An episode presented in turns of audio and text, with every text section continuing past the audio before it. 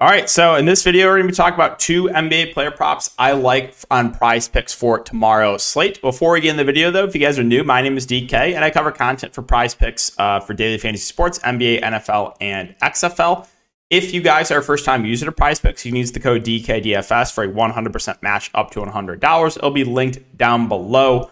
Also, um, premium content for DFS or prize picks will be linked down below as well. If you have any questions, always let me know in the comments section. But let's recap tonight. So, very profitable night for me on both prize picks and DraftKings. So, I went four and two overall for prize picks. The two misses got hooked, and I'm, I'm really tilted about both, to be honest.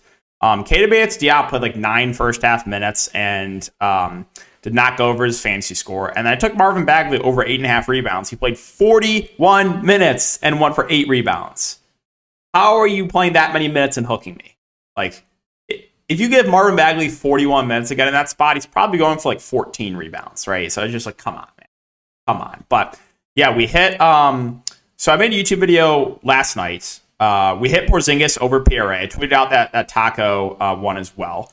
Um, Keldon Johnson ended up getting ruled out out of nowhere because the Spurs and they're the worst. And then I uploaded or I tweeted out the day two ladder challenge um, trying to turn $50 into 150 Also upload a video for that.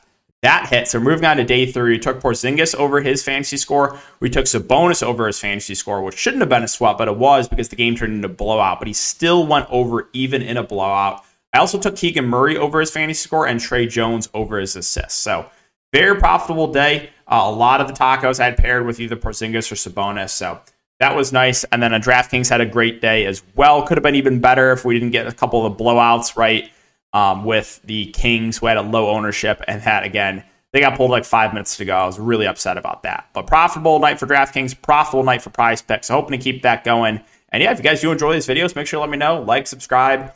Um, let's try to aim for I don't know, 60 likes in this video. So um, all right, let's talk about the two picks. So the first one we're going to go to is actually going to be a points prop. And we're going to go to the Lakers. And we're going to go to a guy that's been a little bit quiet of late, but I think this is the get right spot for him. That's going to be Anthony Davis, 25 and a half points.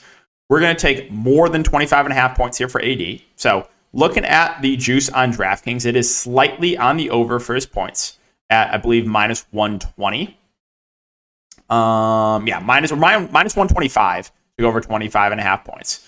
Plus, you would say, oh, Phoenix, you know, they're kind of tougher matchup. Well, there's no DeAndre Ayton, right? So he's going to be matched up against Landale or Biyombo.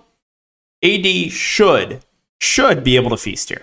Now, we've had a couple outlier games from him of late. You know, we had the random Austin Reaves game where he went for, what, 35 real life points. Like, I just don't think that's going to continue. So AD is their go to guy. He should play in a competitive game, mid high 30s minutes. And uh, I think against the Suns, he should be able to feast here against either Lando or Biyombo. So we're going to take AD over 25 and a half points as the first pick.